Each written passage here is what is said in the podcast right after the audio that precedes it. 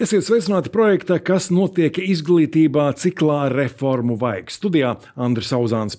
Šajā ciklā runājam par to, kā izglītības sistēmu esam reformējuši līdz šim un kā eh, panākt izglītības sistēmai tikai ļoti nepieciešamo izrāvienu nākotnē. Šīs dienas raidījuma temats ir izglītības saturs, eh, kas, gadu, eh, kas no pēdējo gadu jauninājumiem ir bijis labs un kur reformētāji ir kļūdījušies, par to runāsim šajā raidījumā. Šodien studijā vēsturnieks un pedagogs Valdis Klišāns. Sveicināti! Labdien. Un eh, Nādaža brīvās Valdorfa skolas vēstures un sociālo eh, zinātņu skolotājs projekta Skola 2030 vecākais eksperts Ansis Nudiens. Labdien! Labdien. Um, vispirms uh, gribēju, lai varbūt pavisam īsi uh, komentējat aktualitāti. Uz ekrāna šobrīd varam paskatīties, ka šonadēļ publiskoti OECD starptautiskās skolā novērtēšanas programmas PISA 2022 pirmie rezultāti rezultāti eh, liecina, ka četru gadu laikā Latvijas skolēnu sniegums matemātikā un lasīšanā samazinājies, dabas zinātnēs audzis. Eh, nu, vai jūs prāt, vispār šādiem eh, datiem, šādām līknēm ir saistība ar to, ko esam mainījuši, reformējuši mācību saturā? Mm, nu, es domāju, ka šie, vismaz tas, ko es šorīt no rīta paspēju apskatīties par lasīt prasmi, tur arī bija teikts, ka tās ir vispārīgās tendences eh, Eiropā. Tas nav tikai Latvijas fenomens, eh, lasīt prasmes pasliktināšanās. Bet uz šī Eiropas fona arī mēs pārāk labi tur neiz, neizskatāmies. Man šķiet, ka tas ir, ir vispārīgas tendences. Es, es, es šajā brīdī pilnīgi subjektīvi, bez jebkādiem objektīviem datiem apšaubītu, vai tas ir vai nav tieši saistīts ar reformu. Jo lasīt prasmes problēmas vidusskolas līmenī, man kā vēstures skolotājam, dodot dažādus sarežģītības pakāpes tekstus, to kritumu es manīju krietni ilgi pirms reforma vispār sākās. Es domāju, ka tās ir vispārīgas tendences. Es pamanīju, jā, kad bija pētījumā arī teikts, ka Tur bija laikam skatīts pa dzimumiem, meiteņu un zēnu lasīt prasmē, laikam 14 gadu vecumā. Tad meitenēm vienmēr ir bijusi labāka. Un šobrīd arī meiteņu lasīt prasme ir, ir kritusies. Par matemātiku man nav pilnīgi nekāda viedokļa.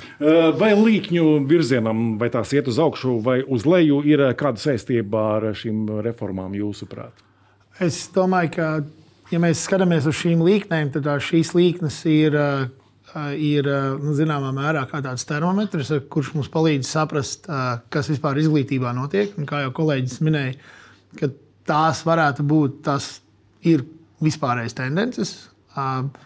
Un, ja mēs runājam kontekstā reformas, tad, tad man ir tāda pārliecība, ka, šā, ka šī reforma, ja mēs runājam tieši par projektu Skola 2030, tad arī sākot, sākot šo projektu mēs uh, ņēmām vērā, jo tieši tajā brīdī arī bija viens no šiem ziņojumiem, uh, PISA ziņojumi. Un uh, viens, uh, viens no tiem mūsu, kā lai saka, dzinējspēkiem arī bija mēģināt šo, šīs līknes padarīt augšupejošas. Un, ja mēs runājam tīri par lasīt prasmi, ko jau kolēģis minēja, ka tās, tā ir vispārīga tendence un šādu priekšmetu, kā piemēram vēsture, kur tiešām ir liels teksta apjoms, mēs to pamanām. Un, zināmā mērā, lasīt prasme, un tas nav par burbuļu atpazīšanu, tas ir par to, kā skolēni uztver tekstu, saprot tekstu un, un, un ko ar šo tekstu pēc tam var izdarīt. Un tā kļūst, eh, ja tā kādreiz bija dažu skolotāju problēma, tad tā īstenībā šobrīd ir nu, vi, skolā visu strādājošo skolotāju problēma, kā to panākt, lai, lai mēs skolēniem padarītu šo lasīt prasmi nu, daudz labākā līmenī. Un, un tamdēļ, tamdēļ arī tā, tā reforma, tāda vai šī, šāda, ir, ir vajadzīga, lai mēs to nu, palīdzētu tai līknei pacelties uz augšu. Par vēstures mācīšanu jaunajā izglītības saturā ir bijušas laikam visskaļākās debatas un pretenzijas, bet runājot globāli, kāda tad vispār ir vēstures mācīšanas modeļi pasaulē? Visdažādākie, ja mēs sākam ar pasauli vai ar Eiropu, tad šie modeļi ir visdažādākie. Tieši šobrīd, burtiski pēdējās dienas, Eiropas padome publicēja datus, kurus es arī esmu izkopējis, un, un, un, un tagad varētu šeit pavisam ātri mēģināt komentēt. Tas gan ir milzīgs pētījums par vēstures mācīšanu tajās valstīs, kas piedalījās vienā lielā projektā. Tur piedalījās sākot ar Turciju, Maķedoniju, Luksemburgu, Sloveniju, Serbiju, Armēniju, Gruziju, Portugāli, Spāniju. Īrija, varbūt kaut ko tagad nenosaukšu. Un skatoties, tur arī tādas schēmiņas, smukas, kā, kā vēsture, kā viņi iekļaujās teiksim, pa vecuma posmiem. Tie modeļi ir dažādāki, bet jāsaka, ka visos, visos šajos slaidos, ko es paņēmu līdzi, vēsture ir kā priekšmets. Vienā valstī viņa sākās ātrāk, citā viņa sākās vēlāk. Nu, pieņemsim, es tagad ļoti ātri un pavirši skatos, tad, piemēram, Serbijā viņa sākās 11 gadu vecumā. Turpat blakus, eh, kas tā ir Luksemburga, viņa sākas 12 gadu vecumā, un, un Maķedonijā viņa sākas 11 gadu vecumā. Arī, protams, ir jautājums, līdz kādam posmam ir. Bet varbūt tieši tajā mūsu kontekstā es gribētu teikt, ka vēsture visur ir kā priekšmets.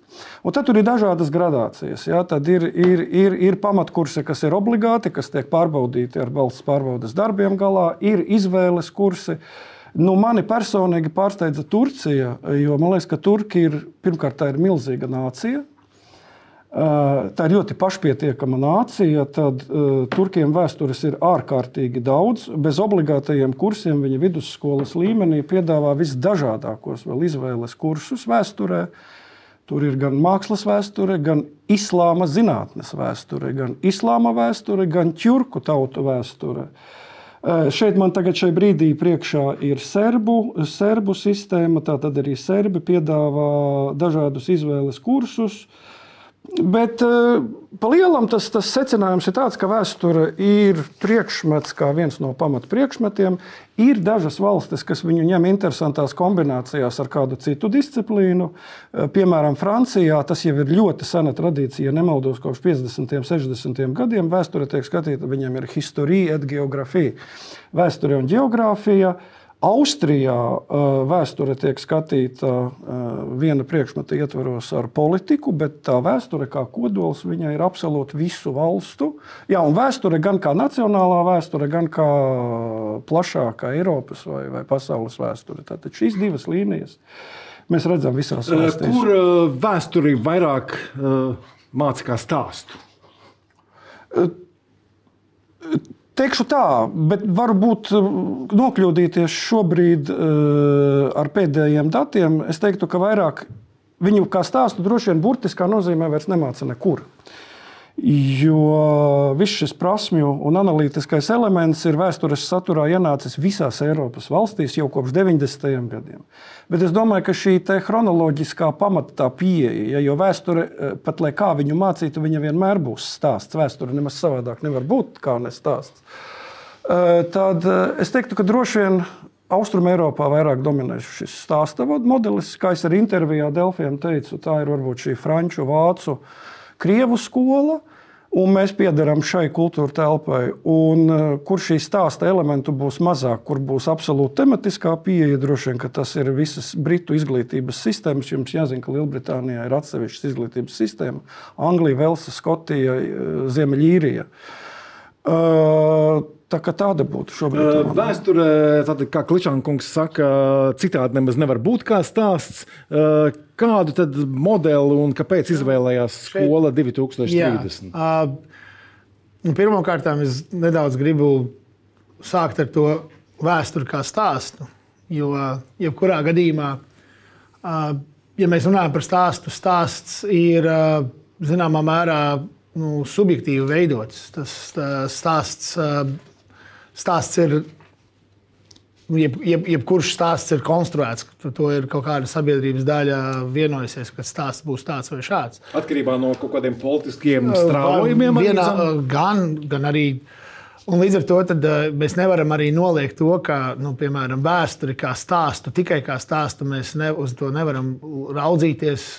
Tādēļ, ka ir dažādas perspektīvas, kā mēs varam nu, vēsturi skatīt. Un, līdz ar to, bet tagad es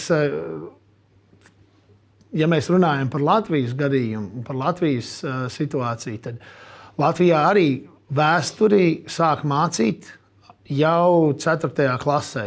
No galvas nepateikšu, kas tas ir par vecumu. No 12 gadi vai, vai mazāk. Jā. Nu, 11. Uh, 11 jā.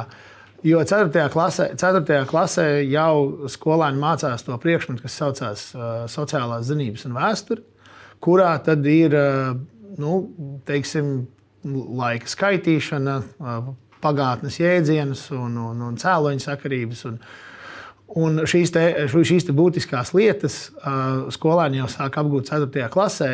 Un, uh, ja mēs skatāmies līdz 9. klasē, skolēni ir mācījušies uh, diezgan pamatīgi Latvijas un pasaules vēsturi. Uh, un no 7. klases pilnībā chronoloģiski. Un līdz ar to skolēniem ir šī pieredze uh, līdz 9. klasē mācīties chronoloģiski vēsturi. Uh, šeit arī, piemēram, ja mēs skatāmies par vēstures saturu, vēstures saturs ir. Es, es saviem skolēniem saku, ka vēstures saturs ir bezgalīgi liels, jo mēs varam skatīties ļoti daudz, ļoti daudz vēstures notikumus uz laika līnijas salikt. Un visu vēsturi mēs iemācīt nevar, jebkuram, nevaram. Jebkurā gadījumā mums ir jāizdara, jāizdara izvēle ko mēs mācām un ko mēs nemācām. Un, un šajā gadījumā līdz 9. klasē es gribētu teikt, ka skolēniem ir nu, tā diezgan tāda klasiskā izpratnē. Latvis, latviska, eiropeiska vēsture. Vai piekrīt, ka līdz 9. klasē skolēni tagad visu būtiskāko, kas jāzina par vēsturi, ir iemācījušies? Es, es piekrītu, ka tas modelis ir tāds, kā Ansis teica. Un, un man liekas, ka e, tieši kas attiecās uz e, reformu projektu Skola 2030, tad tieši pamatskola ir tas veiksmes stāsts. Un, un, un, un man šķiet, ka veiksme ir tieši tajā, ka tika izraudzīts veids, ka viņi sāk ar 4. klasi. Tur tā mums ideja bija, ka 4, 5, 6 klasē viņi mācās pamatā Latvijas valsts vēsturi. Tātad 20. gadsimts, neejot nekādā dziļākā pagātnē, izējot no tā, ko viņi tur redz vai viņi neredz. Uh, bet no otras puses, es tomēr tam nepiekrītu. Es šeit atnācu patiešo, es esmu ieradies šajā raidījumā, patiešo no Latvijas Universitātes pedagoģijas fakultātes, kur man ir iespēja mācīt jaunos vēstures skolotājus. Un tieši šodien mēs ar viņiem diezgan daudz izrunājām. Mm, es varu teikt, ka viņus izprašņoja dažādā veidā.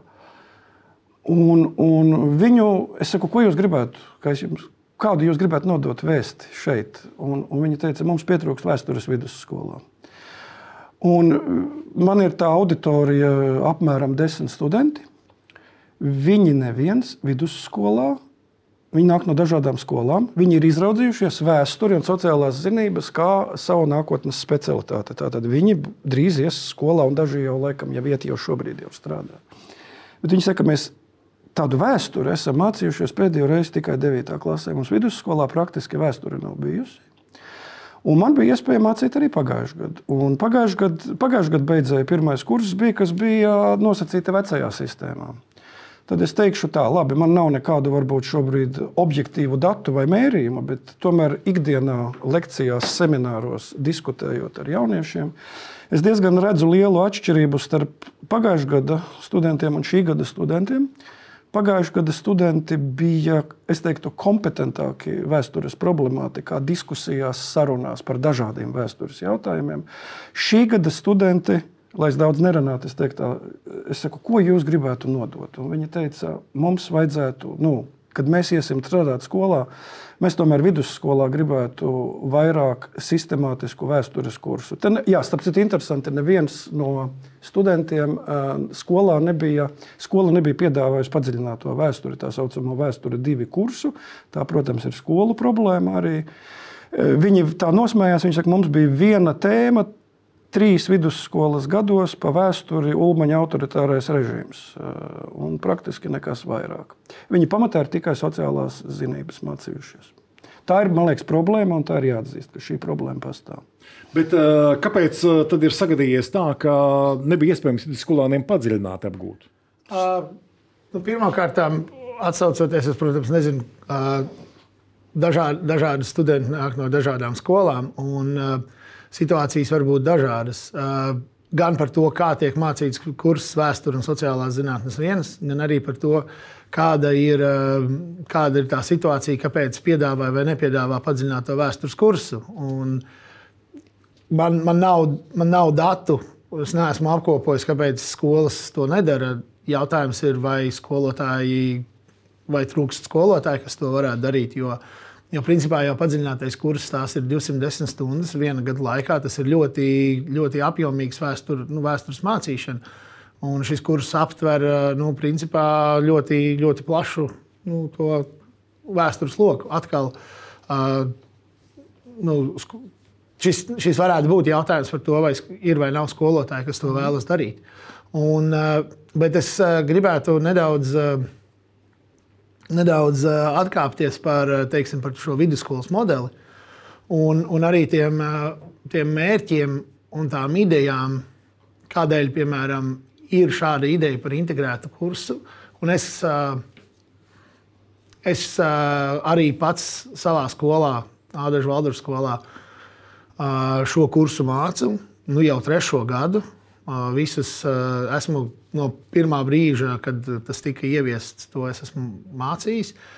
Un es savukārt redzu, ka es kā vēstures skolotājs es esmu pabeidzis vēstures un filozofijas fakultāti. Līdz ar to nu, man nav šīs, nu, man, es esmu pēc būtības vēsturnieks. Līdz ar to es redzu ļoti daudz vietas, kur, kur es šajā kursā varu vēsturi mācīt. Un man ir, man man arī šķiet, ka man izdodas, un mani skolēni, cik es esmu dzirdējis, nesūdzās, ka viņiem trūkst vēsturi. Bet, ja mēs runājam par, par šo, jūs vēl pirms sākām šo raidījumu, jūs minējāt tādu jēdzienu kā skolēnu noslodze. Tas ir viens no, viens no un arī es varētu teikt, skolotāju noslodzi, jo tas ir viens no iemesliem, kāpēc mēs redzējām, ka vidusskolā ir iespējams integrēt vēsturi un sociālo zinātņu dažādas disciplīnas. Tur būtu filozofija, politika, politika tiesības un arī ekonomika. Un šie ir integrējami, integrējami, integrējams disciplīnas līdz kaut kādai vienai robežai. Nu, un, ja mēs, piemēram, skatāmies uz skolu 2030 piedāvājumā, tad uh, tur ir diezgan godīgi pateikts, jā, ekonomikai ir divi, divi lieli, lieli temati, kas ir aptuveni 100 stundas. Un tās ir lietas, kuras ir grūti saintegrēt.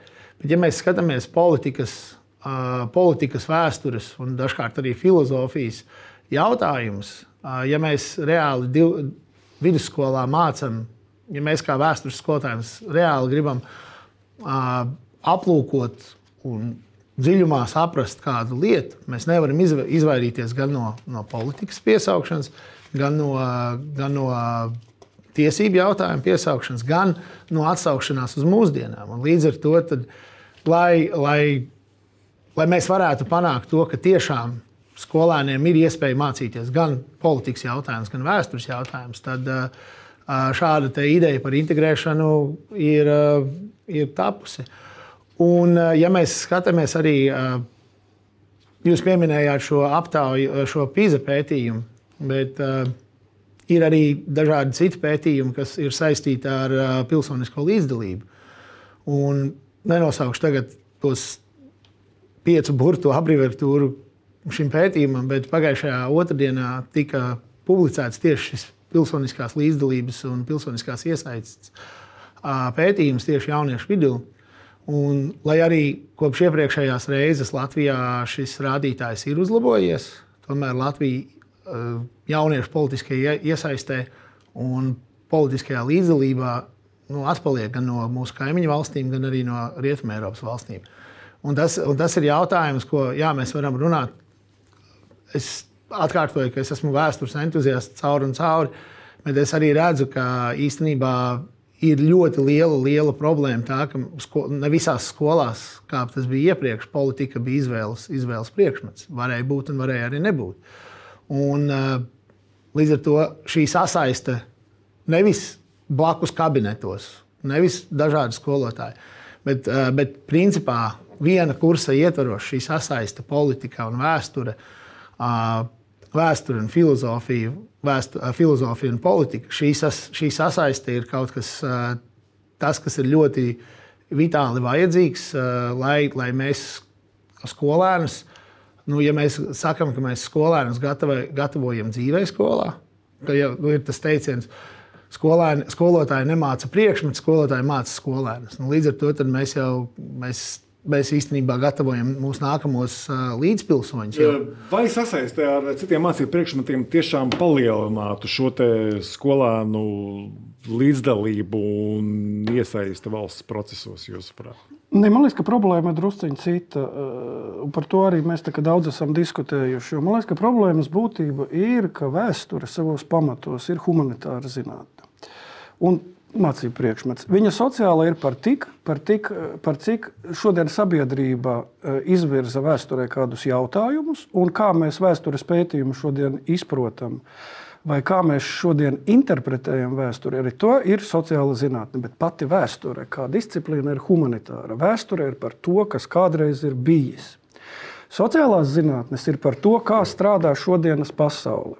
Līdz ar to sociālajās zinātnēs var veikt, empi, ievākt empiriskus datus. Tātad tu vari veikt eksperimentu, tu vari veikt kaut ko tādu. Vēsturē tu nevari veikt eksperimentu. Vēsture Es te nedomāju, ka vēsture ir skolotājiem jāstāsta kā stāsts, bet vēsture savā, savā būtībā ir vēstījums. Tas ir stāsts par to, kā šī pasaule ir radusies.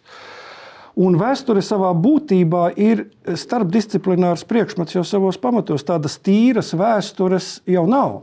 Ir politikas vēsture, ir saimniecības vēsture, ir filozofijas vēsture, ir garīgās un materiālās kultūras vēsture un ir militārā vēsture. Tas viss veido šīs laikmeta ainas.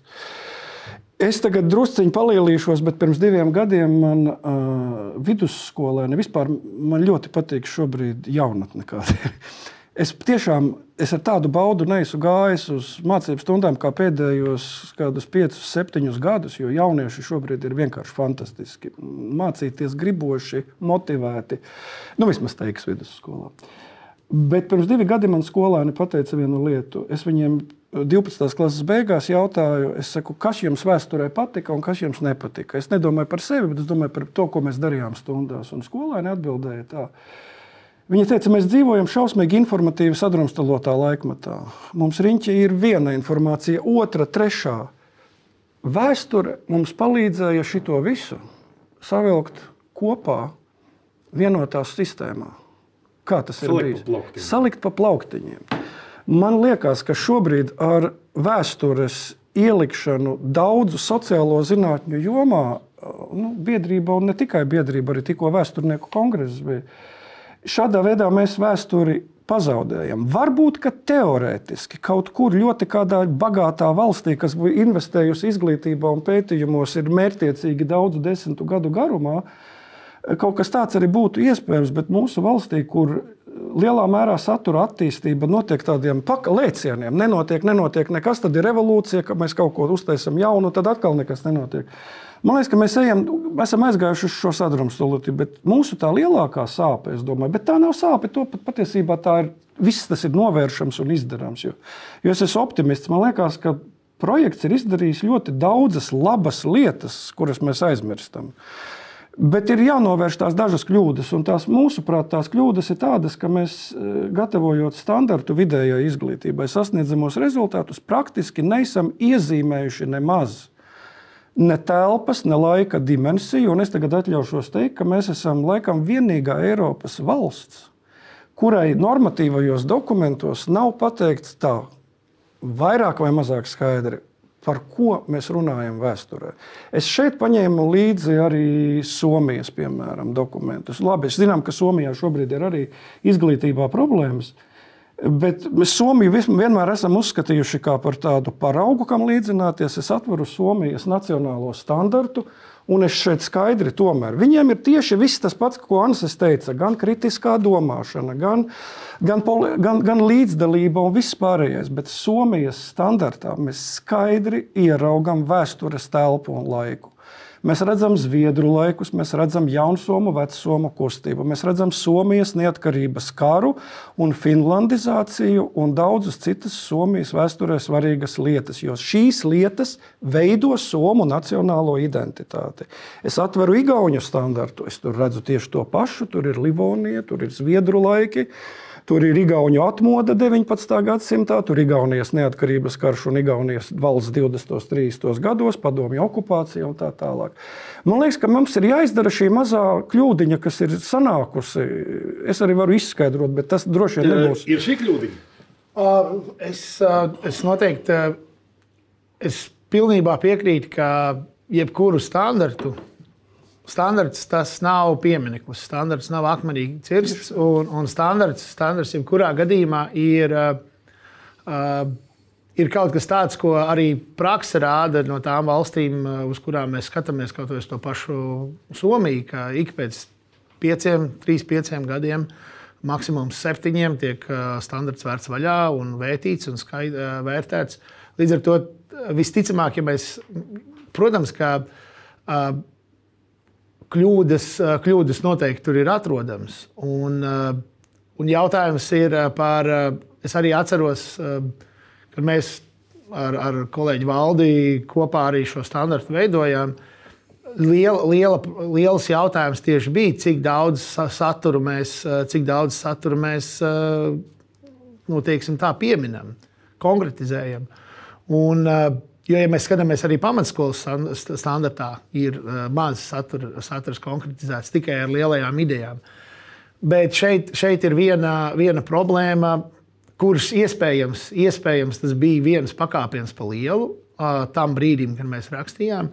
Uh, es, es redzu, ka tā problēma ir par to, ka sabalansēt, sabalansēt uh,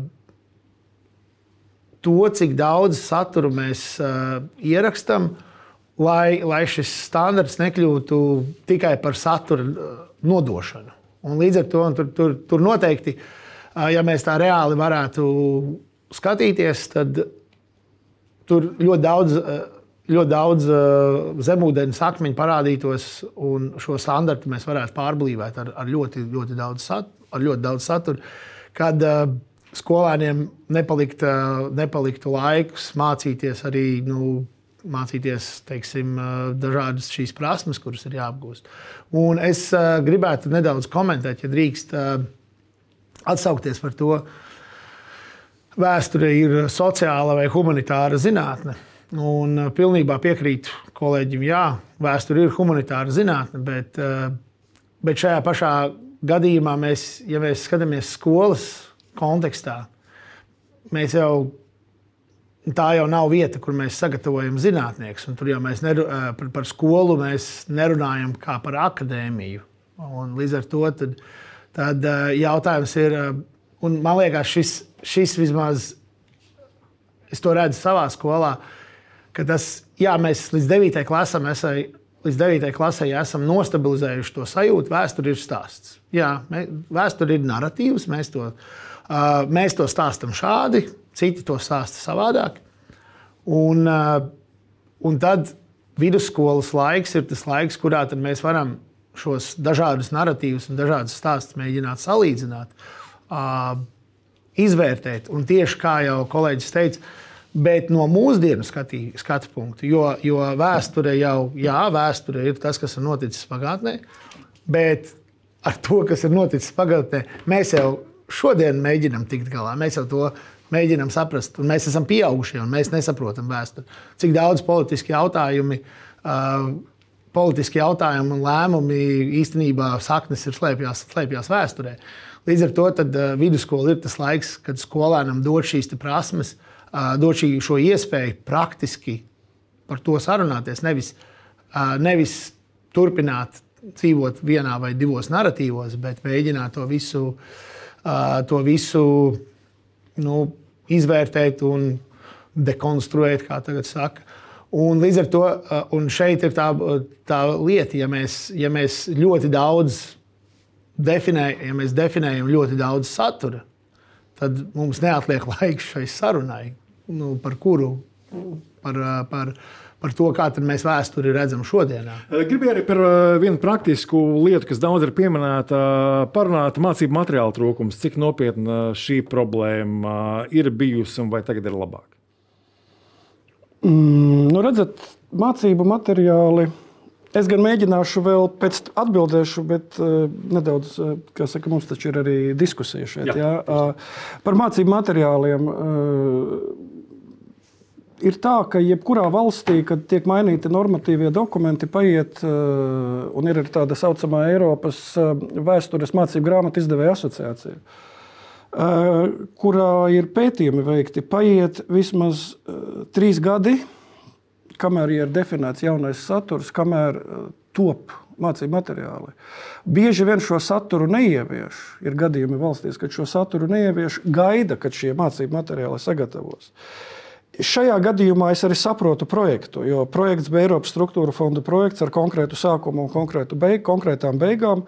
Un atļaušos citēt arī Kādreiz vienā konferencē, man liekas, ka projekta vadītāja Zane Oliņa teica, ka nu, nav tas labākais variants, kā satura reformas veikt ar struktūra fondu palīdzību. Tam bija jābūt sistemātiskam darbam daudzu gadu garumā. Līdz ar to gribēt, ka taps mācību materiāli uzreiz pēc tam, kad jaunais saturs ir pasludināts, ir ļoti naivi, kaut kas top. Eh, top ļoti fragmentāri. Eh, viena no problēmām tieši mūsu jomā ir tāda, ka potenciāli autori, skatoties uz sasniedzamajiem rezultātiem, jau standartus, ka mēs nesaprotam, kam te ir jābūt. Nu, tur ir tā problēma, par ko mēs visu laiku runājam. Ja tur ir eh, sasniedzamais rezultāts, ka viņš nacionālo vēsturi vai Latvijas nacionālo vēsturi apzinās kā kopīgās Eiropas vēstures sastāvdaļu. Tā ir laba doma, un tam ir jābūt kā tādam vektoram, kas vispār, jebkuru saturu mācot, ir klāt, bet kāds šeit būs mācību materiāls. Vai ja ir sasniedzamais rezultāts, ka skolēns diskutē par reliģijas nozīmi savā personiskajā dzīvē, tad par ko būs mācību materiāls? Tātad, ja mums nav vēsturē iezīmēts telpa un laiks, mums nebūs tādu visaptverošu mācību materiālu. Es domāju, ka tā ir problēma. Bet tagad es gribētu, tomēr, ja man ir ļauts, drusku paoponēt par tiem standartiem. Es esmu izkopējis matemātikas standartu vidusskolai. Un varbūt es piekrītu Ansim, ka tas ir pa daudz, bet šeit ir ļoti konkrēti, ko tad matemātikā mācīja. Un pēc šī standarta matemātiķi var veidot pārbaudes darbus. Ja, uzreiz uzmetot aci, es jau bet pamanu, ka es šeit neko nesaprotu. Bet redziet, redziet matemātika nav vēsture. Ma... Tieši tā, bet tad, arī, ja mēs, tad, tad, tad mums nevajadzētu teikt, ka mums ir viss vienā sistēmā, ka mēs esam absolūti konceptuāli visos jomās un visos priekšmetos taisījuši standartus pēc viena ģīmija un līdzības. Tas nav. Es arī nesaprotu tur neko. Man šorīt sieva skaidroja, kas tur ir redzams. Bet, respektīvi, matemātikas detalizācijas pakāpe ir līdz pēdējiem sīkumiem. Jā, nu, labi, tagad netērēsim laiku, bet šeit ir bet vērtības nevaram, kopā, pāra, nepāra funkcija, visas formulas kosīnu. Es, es neesmu par šo. Es atvainojos, kolēģi, bet mēs nevaram, nu, nevaram salīdzināt. To, ko var nodefinēt matemātikā, un to, ko var nodefinēt vēsturē. Vēsturē ļoti mēs, vēsturi mēs nevaram nodefinēt konkrētus notikumus. Vai, vai arī mēs, mēs varam? Anse, vai mēs nevaram vēsturē nodefinēt, nu, pieņemsim to, ka mums, ka mums ir jaunatvieši? Vai mēs nevaram nodefinēt, ka mums ir Latvijas neatkarības karš? Tas Daudz neprasa. Punkts, nu, kaut, nu, kā jau teicu, nu, Somijam ir visām valstīm ir nodefinēts. Nu, vai tas tik, tiešām ir tik neiespējami? Es domāju, es domāju ka, kā jau, kā jau mēs iepriekš vienojāmies, ka iespējams ir laiks tagad uh, pārskatīt standartu un to. Un to salabot, ja tas, ja tas ir nepieciešams. Ja drīkst vienu tādu komentāru, man pirms gada pie manis vērsās no ārlietu ministrijas. Bija viens pētījums, un ārlietu ministrija veica Eiropas valstu ietvaros, nu, no Latvijas puses pētījumu, ko mūsu normatīvie dokumenti saka, ko mēs vēsturē mācām par citām Eiropas valstīm.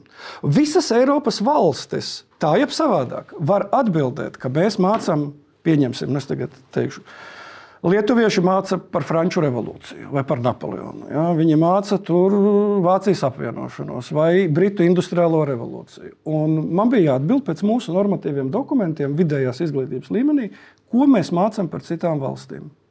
Man nebija ko atbildēt. Nu, nav.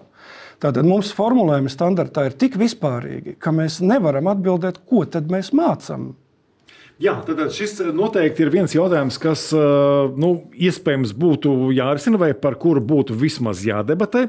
Bet uz ekrānā šobrīd varam paskatīties šo izglītības un zinātnes ministra Sandra Čakšas izteikumu 15. novembrī notikušajā Latvijas vēstures kongresā. Citēju, no nākamā gada 1. septembra vēsture atkal tiks mācīta kā atsevišķs priekšmets, jo tas ir valsts pastāvēšanas, attīstības un drošības jautājums.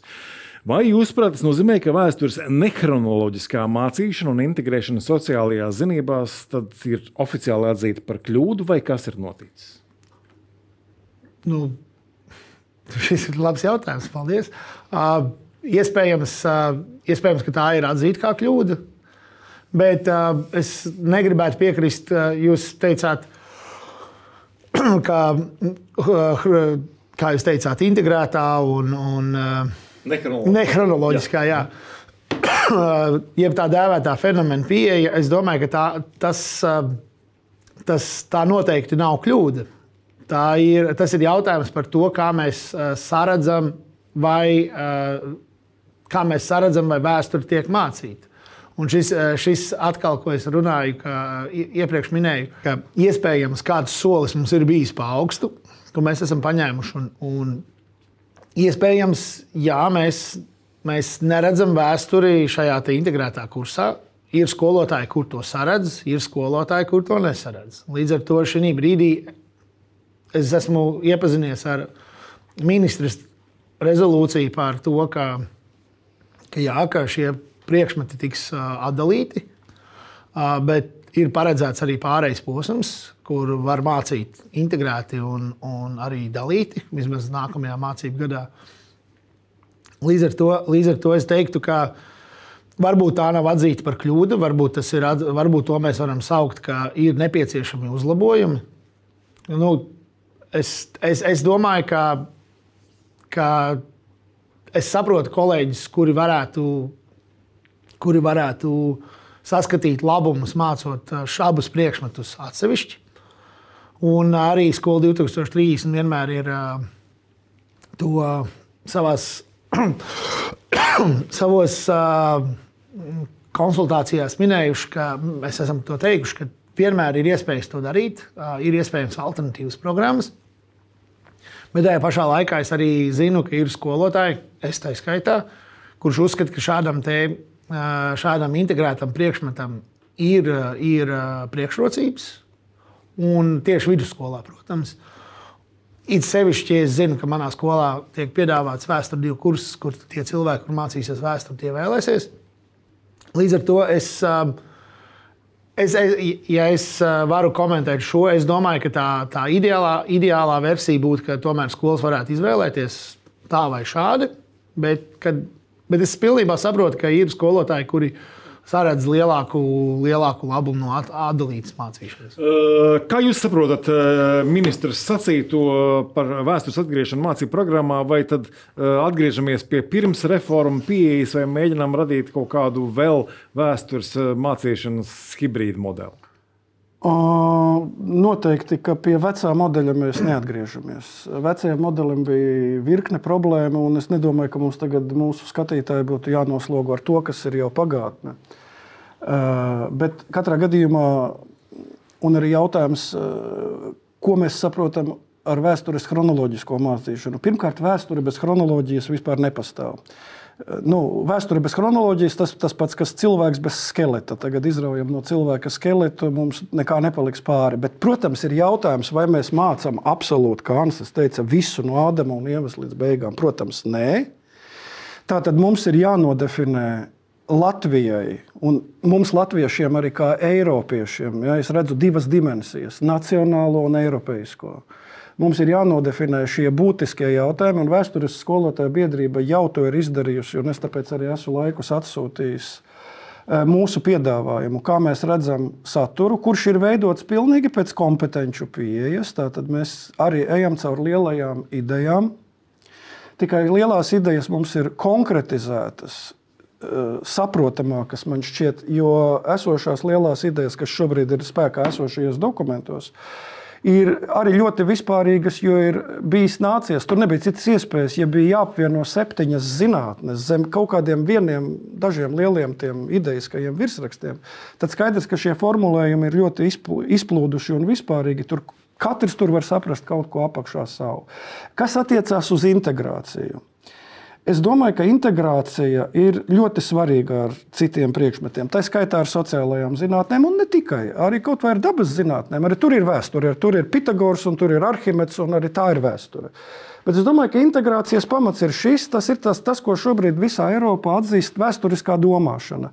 Un vēsturiskās domāšanas tie pamatpīlāri ir tātad vēsturiskais nozīmīgums, fakti, avoti un to interpretēšana, vēstures procesa nepārtrauktība un izmaiņas, vēsturiskā perspektīva un vēsturiskais diskurss, cēloņa sakarības. Es domāju, ka šīs domāšanas lietas, pieņemsim, paņemam lai klausītājiem un skatītājiem būtu saprotams, par ko ir runa.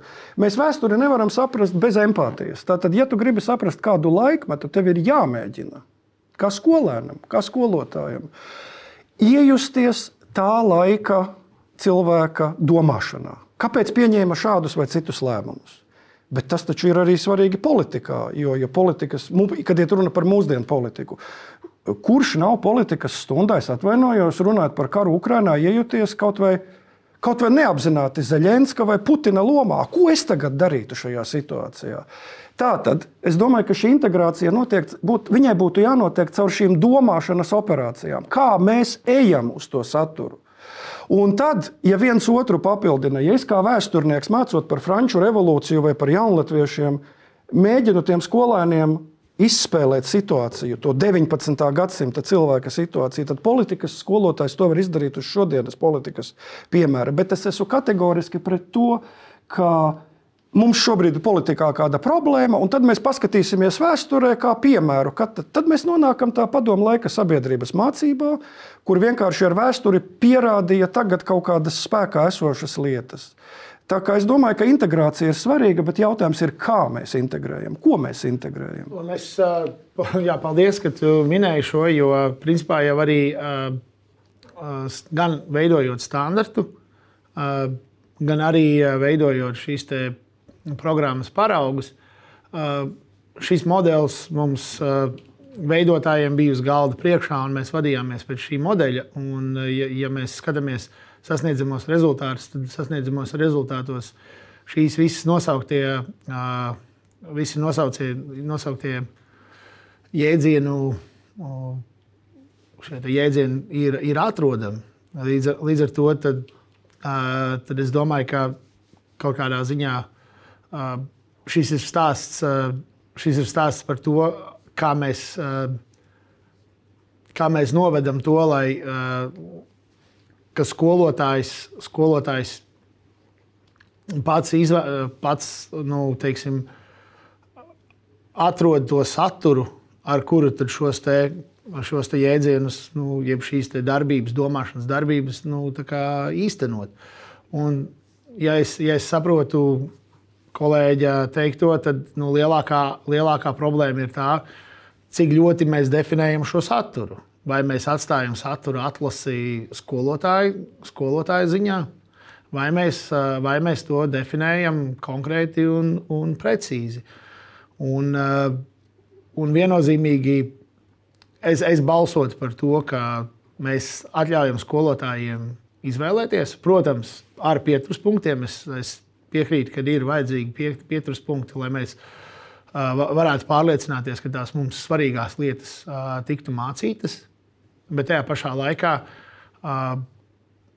man, mani kā vēstures skolotāju satrauktu tas, ja man būtu liels saraksts ar, ar lietām, kas man obligāti ir jāiemācās no tāda viedokļa, ka tad, tad es. Tad, mana, manas stundas var pārvērsties par, par satura, satura iegaumēšanu. Jā, tad šeit viedokļi ir dažādi, bet kopsaucējs ir skaidrs, ka jebkurā gadījumā mūsu reformas ir iespējamas un droši vien arī vajadzīgs pilnveidot. Saku paldies raidījumu viesiem. Nākamais ciklā reformu vaiga raidījums ēterā būs 15. decembrī, un tajā man kolēģi Monika Cālīte runās par pārēju uz mācībām latviešu valodā un to, kāpēc daļai skolotāju skolotāji nav motivācijas apgūt latviešu valodu pietiekamā apjomā. Šodien paldies, ka skatījāties uz tikšanos!